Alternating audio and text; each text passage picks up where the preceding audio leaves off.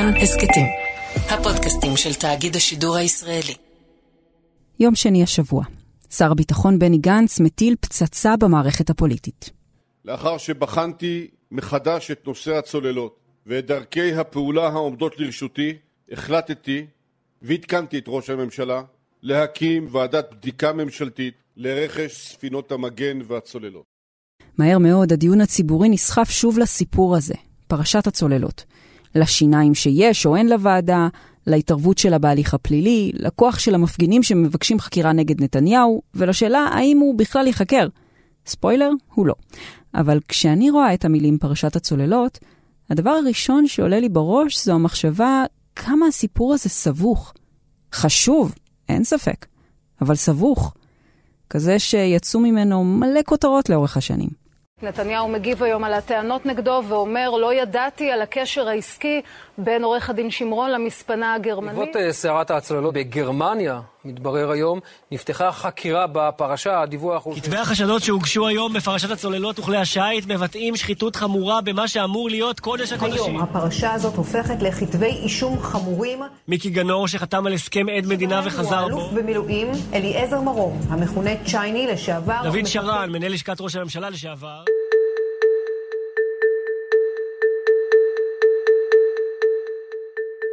היי, אני מיכל רשף, ואתם על עוד יום, הסכת האקטואליה של תאגיד השידור הישראלי. בפרק הזה לקחנו על עצמנו להתיר את הפלונטר הזה שנקרא פרשת הצוללות, ולתת לכם ולכן את כל המידע שאתם צריכים כדי שתוכלו לנהל נכון את המריבה הבאה שלכם בטוויטר. נכון, צללנו לפרשת הצוללות.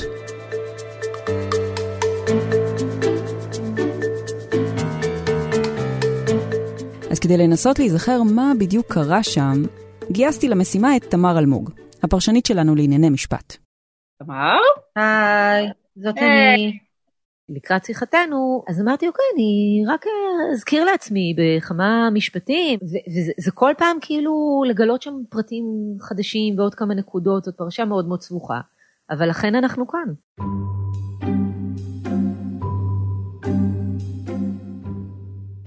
נשים את הנקודה הראשונה בציר הזמן של הסיפור הזה בשנת 2009. ראש הממשלה נתניהו רק נכנס לתפקיד בסיבוב הפוליטי השני שלו. כמי שמגדיר את עצמו חרד לביטחונה של ישראל, האיום האיראני, האיום מחיזבאללה, אתם יודעים, נתניהו מבקש לצייד את חיל הים הישראלי בצוללת נוספת, שישית במספר בארסנל. כזו שתוכל לעזור להתמודד עם האיומים עלינו מכל המזרח התיכון. עד כאן. לגיטימי. אלא שיש מי שחושבים שזה בכלל לא הכרחי, שצה"ל פשוט לא צריך כל כך הרבה צוללות. ולא רק שלא צריך, זה בזבוז כסף אדיר. גם העלות של כל כלי כזה, אבל גם התחזוקה שלו. בקיצור, ממש לא שווה את הכסף. אותם אנשים הם ראשי מערכת הביטחון וצה"ל, אלה שאמורים להבין בדברים האלה. הם מתריעים כבר בזמן אמת. לא צריך את הצוללת הזאת.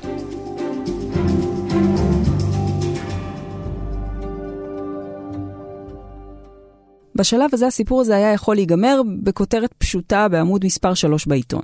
משהו בסגנון של מחלוקות בין משרד הביטחון למשרד ראש הממשלה על רכישת צוללת חדשה לצה"ל. מעניין, חשוב, אבל גם סיפור שמתאדה מהעולם תוך כמה ימים. מה שהופך את הסיפור הזה לפיקנטי, שלא לומר חשוד, שלא לומר פלילי, על פי החשד, כן? הוא אדם בשם מיקי גנור. גנור הוא השחקן הראשון, ואולי גם המרכזי בסיפור שלנו. הוא איש חיל הים לשעבר ואיש עסקים בהווה, שמקבל באותה שנה, 2009, את התפקיד של נציג מספנת טיסנקרופ הגרמנית בישראל. אותה מספנה שישראל קנתה ממנה את חמש הצוללות הקודמות שיש לחיל הים. על כל עסקה כזו, בין ישראל לחברה הזאת, מקבל גנור הרבה מאוד כסף בעמלות. אז שנתיים אחרי כניסתו של גנור לתפקיד, ושנתיים לאחר שראש הממשלה מחליט לרכוש את הצוללת השישית, הוא מקבל גם גיבוי של שר הביטחון אהוד ברק, והעסקה יוצאת לדרך.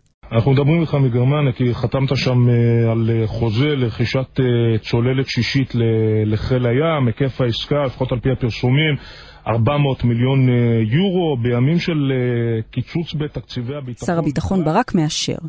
זה מנוגד לעמדת צה"ל, בסדר, אבל הוא מאשר. מה שהוא לא ידע, זה למי עוד היה אינטרס שהעסקה הזאת תצא לדרך, מלבד גנור וטיסנקרופ כמובן. וכאן נכנסת לתמונה דמות נוספת. תת-אלוף במילואים אבריאל בר יוסף. הוא היה בכיר בחיל הים, אבל הוא, ההתייחסות בכתב החשדות היא לתקופה שלו כמשנה לראש המל"ל, לפי כתב החשדות, הוביל בעצם את העיסוק של המל"ל בעניין הזה של הצוללות וספינות המגן, ובמטרה לקבל תמורה עתידית אה, מגנור. הוא אגב מכחיש. אז לפי החשד, בר יוסף, שנחשב גם מקורב לנתניהו, סייע במינוי של גנור לתפקיד הנציג של טיסנקרופ בישראל כדי לקבל דרכו עוד נתח מהשלל. אבל לשניהם ביחד אין את היכולת פשוט לבוא ולהגיד לחברה הגרמנית, הנה, נחליף לכם את הנציג. צריך מישהו שיבוא, מה שנקרא, בחליפת איומים, וגם ידע על מה הוא מדבר. כאן נכנס לתמונה מפקד חיל הים לשעבר אליעזר צ'ייני מרום, שלפי החשד אמר לגרמנים, קחו את גנור להיות הנציג שלכם בישראל, או שלא תעשו איתנו יותר עסקים. אז גנור נכנס לתפקיד, ובאותה שנה הוא גם שוכר עורך דין ושמו דוד שמרון.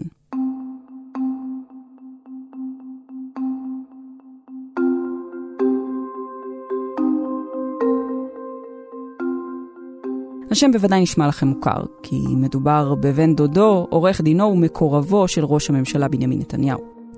בשנים שלאחר מכן נסגרו עסקאות נוספות עם תאגיד טיסנקרופ דרך מיקי גנור וחבריו, וזאת למרות שבמערכת הביטחון לא ממש הצליחו להבין את הצורך בהן, לפעמים הם גם ממש התנגדו. הייתה עסקה לרכישת ספינות הגנה לאסדות הגז, וגם עסקה מתוכננת לקניית שלוש צוללות נוספות לצה"ל, כך שיהיה לצבא הקטן והחכם שלנו לא פחות מתשע צוללות. אבל כשהצבא טוען לאורך כל הדרך שלא צריך את כל הצוללות האלה, וכשמכרזים עוברים בהפתעה לחברה גרמנית מחברות אחרות, עולה השאלה מי בעצם מרוויח מכל העסקאות האלה, ולמה הממשלה כל כך רוצה לקדם אותן בניגוד לעמדת צה"ל. לאט לאט עלה חשד שמשהו פה ממש לא בסדר. וב-2016 ההבנה הזאת נוחתת גם על העיתונאי רביב דרוקר. הוא טס לשוויץ ולגרמניה, ובתחקיר מעמיק חושף את כל רשת החוטים הסבוכה הזאת. שלושה שבועות אחר כך מורה היועץ המשפטי לממשלה ליחידה להב 433 לפתוח בבדיקה.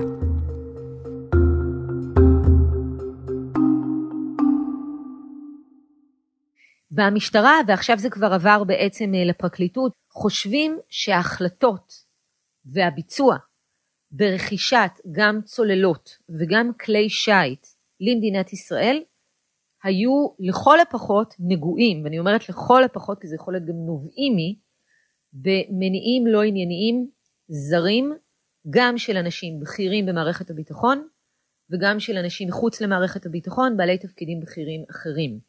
במשטרה בעצם חושדים שבר יוסף, גנור, מרום ועוד אנשים במעגל שלהם הרוויחו הרבה מאוד כסף וניצלו את הקשרים שלהם לצמרת השלטון כדי לקדם את העסקאות האלה גם אם לא היה בהן צורך.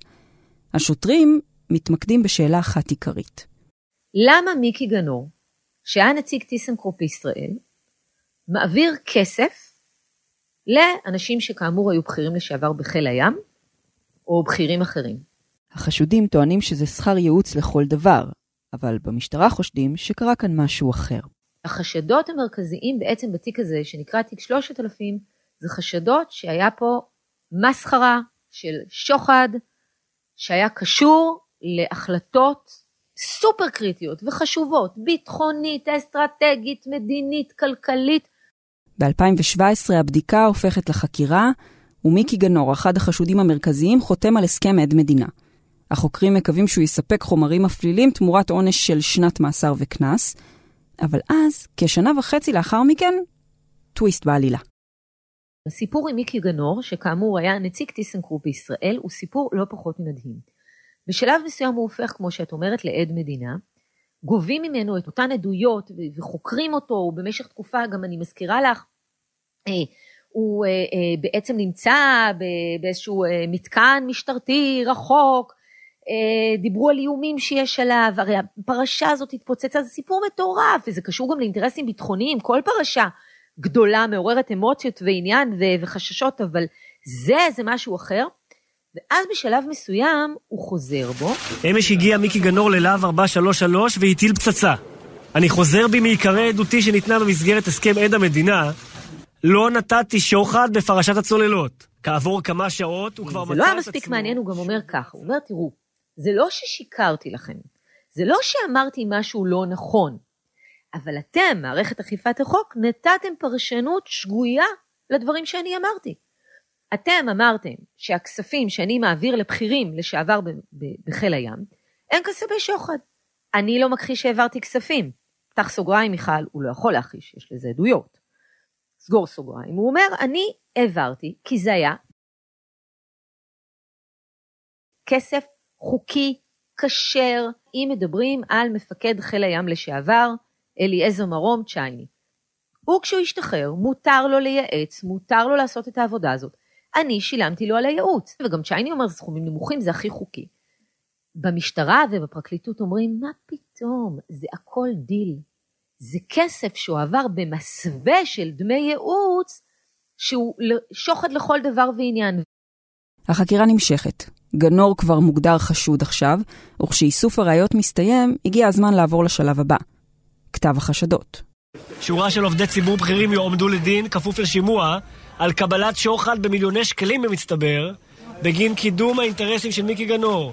דוד שרן, מנהל לשכת ראש הממשלה לשעבר, מודי זנדברג, יושב ראש קרן היסוד, עורך הדין דוד שמרון, מקורבו של ראש הממשלה, רמי טייב, שהיה יועצו של השר שטייניץ, ויועץ לתקשורת צחי ליבר, גם הוא מקורב לשטייניץ. ב-2018 הוגשו כתבי החשדות והחלו תהליכי השימועים של החשודים. אבל בינתיים נחשף עוד רובד בסיפור הזה. הפעם במישור הביטחוני. פרשת הצוללות לא יורדת מסדר היום. בימים האחרונים נזכיר האנשים שראש הממשלה נקב בשמם, שידעו לדבריו על אישור מכירת הצוללת למצרים, התנערו מכך או התחמקו. הערב אנחנו מביאים לראשונה את גרסתו של ראש המוסד בתקופה האמורה, תמיר פרדו.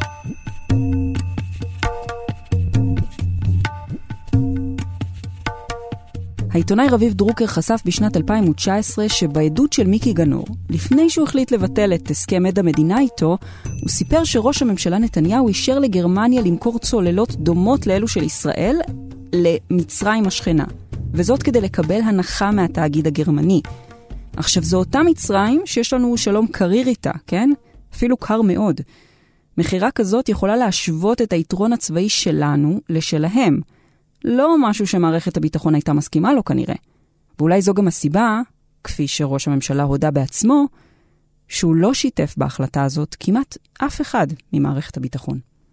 מי ידע, חוץ מראש הממשלה נתניהו, על האישור שישראל העבירה לגרמניה למכירת ארבע צוללות מתקדמות למצרים? הערב אנחנו מפרסמים שגם ראש המוסד לשעבר, תמיר פרדו, לא עודכן בזמן אמת. בשיחה עם חדשות כאן אומר ראש המוסד... אז מה היה לנו? ישראל הצטיידה בכלי שיט שהצבא לא רצה, כשבדרך מעט אנשים קיבלו הרבה כסף. כמה? גנור כנראה הרוויח משהו כמו עשרה מיליון אירו. האחרים כמה מאות אלפי שקלים. לא רע. עכשיו, כל החבורה הזאת עומדת בפני חקירות, כתבי אישום, אולי אפילו אנשי מאסר כבדים. חשודים שלחצו לבזבז את תקציב המדינה על צוללות מיותרות לרווח אישי. מה עוד משותף לכמה מהם? הם מקורבים בצורה זו או אחרת לראש הממשלה בנימין נתניהו, מי פחות ומי יותר. מה שמעלה את השאלה, איך ראש הממשלה קשור לכל הסיפור? נובמבר 2016, פרסום נוסף של רביב דרוקר. זוכרים את הבדיקה שהחלה אחרי התחקיר של דרוקר? אז ממש בפתח הבדיקה, הפרקליטות יוצאת בהצהרה, איך נאמר, לא בלתי מעניינת. אחד הדברים הראשונים שעושים עם תחילת החקירה, אומרים בכירי מערכת אכיפת החוק, ראש הממשלה אינו חשוד. אני זוכרת ששי ניצן, אז פרקליט המדינה, עלה אצלנו לשידור בכאן רשת ב' ואמר, אנחנו עדיין שבים ואומרים ראש הממשלה לא חשוד.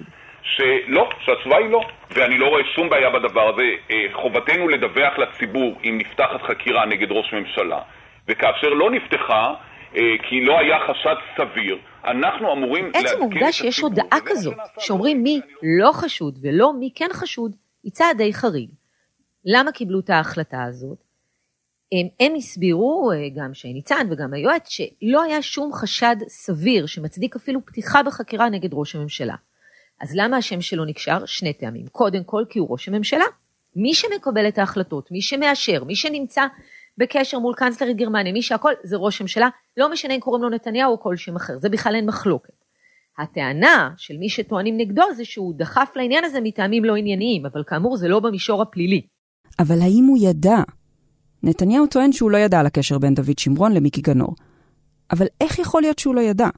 האנשים הקרובים אליו מעורבים בעסקאות ענק ורק אותו מדירים מהאקשן? ברגע שנחשדו בעניין הזה, רשימה לא מלאה, בן דודו מקורבו עורך דינו, הכל אותו אדם, עורך דין דוד שמרון, מישהו שלימים, לא בתקופה שהם מייחסים לו את החשדות, אבל יהיה מנהל אה, לשכתו של ראש הממשלה, וכן הלאה, אז זה, זה, מדברים על המעגל שמקיף את ראש הממשלה. מערכת אכיפת החוק אומרים, זה שאנשים שקרובים לאדם נחשדים במשהו לא הופך אותו לחשוד. אז זה מה שקבע בסופו של דבר היועץ המשפטי לממשלה. אבל הקביעות האלה רק הרגיזו עוד יותר את מי שטוענים שנתניהו פוגע בביטחון המדינה לטובת האינטרסים האישיים שלו. אלה האנשים בצמתים, בגשרים, בבלפור, אבל גם באולפני הטלוויזיה.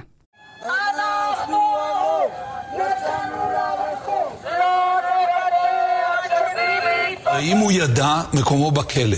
אם הוא לא ידע על הדבר הזה, הוא לא כשיר לנהל מדינה. ההפגנות האלה עדיין נמשכות, אבל אנחנו עדיין לא סיימנו את סיפור פרשת הצוללות. הגילויים בפרשה הזו הולידו פרשה נוספת, פרשת המניות. לפרשת הצוללות הייתה הסתעפות שזכתה להרבה מאוד כותרות, והיא הפרשה שנקראה תיק המניות, אותה פרשה שלאחרונה היועץ המשפטי לממשלה הודיע שהוא לא יהפוך אותה לחקירה פלילית. בשורה התחתונה מדובר אה, במרכז הפרשה הזאת ברכישת אה, זכויות מניות שנתניהו מבצע בשנת 2007, לפני שהוא חוזר לתפקיד ראש הממשלה. המניות האלה הן אה, מחברה, משותפות שבבעלות בן הדוד שלו, נתן מיליקובסקי. ולא סתם חברה, חברה שמספקת שירותים לחברת טיסנקרופ. השם נשמע מוכר? נכון. תמר, תמשיכי. זה לא רק בן דוד, זה גם מי שלאורך השנים אה, מטיב עם אה, נתניהו, מממן אותו אפילו, כפי שהשניים מעידים, נתן מיליקובסקי. ב-2010 נתניהו מוכר אותן ברווח מאוד מאוד גדול. בסופו של דבר מנדלבליט כאמור אומר אין פה אה, חשד, אין פה סיבה לפתוח בחקירה פלילית, אבל הוא בהחלט אה, אומר שנתניהו קיבל טובת הנאה משמעותית ממיליקובסקי, אבל כדי שזה יהפוך למשהו פלילי צריך אה, אינדיקציה לאינטרס של מיליקובסקי שהוא יכול לקדם באמצעות נתניהו, וכזה לא מצאו. כלומר, לא הייתה פה טובת הנאה עם איזושהי תמורה. נעצור לתמונת מצב. תמר אומרת שההחלטה אם להגיש כתבי אישום בפרשת הצוללות תתקבל עוד כמה חודשים כשיסתיימו השימועים. בינתיים, ראש הממשלה לא חשוד בה, ומקורבו, עורך הדין שמרון, הפך מחשוד בולט לחשוד בהלבנת הון שקשורה לסיפור הזה רק בעקיפין. פרשת המניות בינתיים לא נחקרת, והיועץ המשפטי לממשלה קבע שראש הממשלה לא חשוד גם בה. אבל, כאמור, בזמן שבמישור הפלילי אין ממש התקדמות, במישור הפוליטי דווקא יש.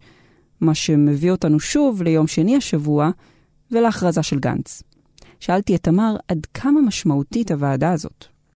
אין ספק, מיכל, שמכל הבחינות ההודעה על הקמת הוועדה היא מאוד מאוד משמעותית, ואנחנו גם רואות את התגובות, וכמו כל דבר, כשמתחילים, כשפותחים את הדלת, אי אפשר לדעת איך זה יסתיים. מצד שני, אפשר להתעלם מהעובדה שאין לוועדה מבחינה חוקית, פורמלית, משפטית, סמכויות משמעותיות במובן הזה שזאת ועדת בדיקה ממשלתית ולא ועדת חקירה ממלכתית.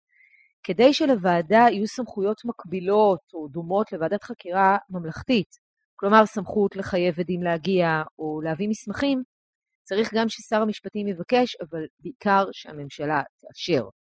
ואנחנו לא רואות את זה קורה. אבל יש גם עניין אחר, עניין הסמכות. החוק אומר ששר יכול להקים ועדה רק בתחום שבסמכותו. שר הביטחון על ענייני ביטחון, שר המשפטים על עניינים משפטיים, שר הכלכלה על ענייני כלכלה, והבנתם, בקיצור.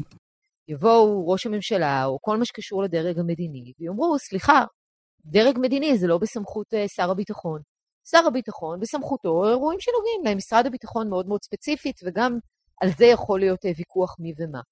אז אלו שני מכשולים קיימים. ואז צריך להוסיף שכאמור יש את תיק 3000, שלכן גם היועץ המשפטי לממשלה, מנדלבליט, כבר הודיע בעצם שהוא ינחה את הוועדה מה המגבלות שלה. אי אפשר למשל לחייב חשודים בתיק 3000 להגיע להעיד בפני הוועדה, מחשש להפללה עצמית. גם עדויות של עדים פוטנציאליים בתיק, אה, יש בעיה לשמוע במסגרת הוועדה, כי זה עלול עוד איכשהו להיות בתיאום עדויות וכן הלאה. ולכן הוועדה הזאת, מבחינת הסמכויות שלה, היא די מוגבלת. אז במשטרה חושדים שהיה שוחד באחד מתהליכי קבלת ההחלטות הרגישים במדינת ישראל. עסקאות שהיו אמורות להיעשות משיקולים ביטחוניים, כלכליים, מדיניים, היו נגועות באינטרסים אחרים, וזה לבדו אמור להדאיג אותנו, עם או בלי קשר למעורבות של נתניהו. ועדת החקירה של כחול לבן אולי לא תהיה יעילה יותר מדי, אבל אם ברשויות אכיפת החוק חושבים שנעשה כאן מחדל, אולי המערכת כולה צריכה להסתכל במראה ולבדוק בעצמה מה השתבש בדרך. לפני שסיפור נוסף כזה יצוף מעל המים.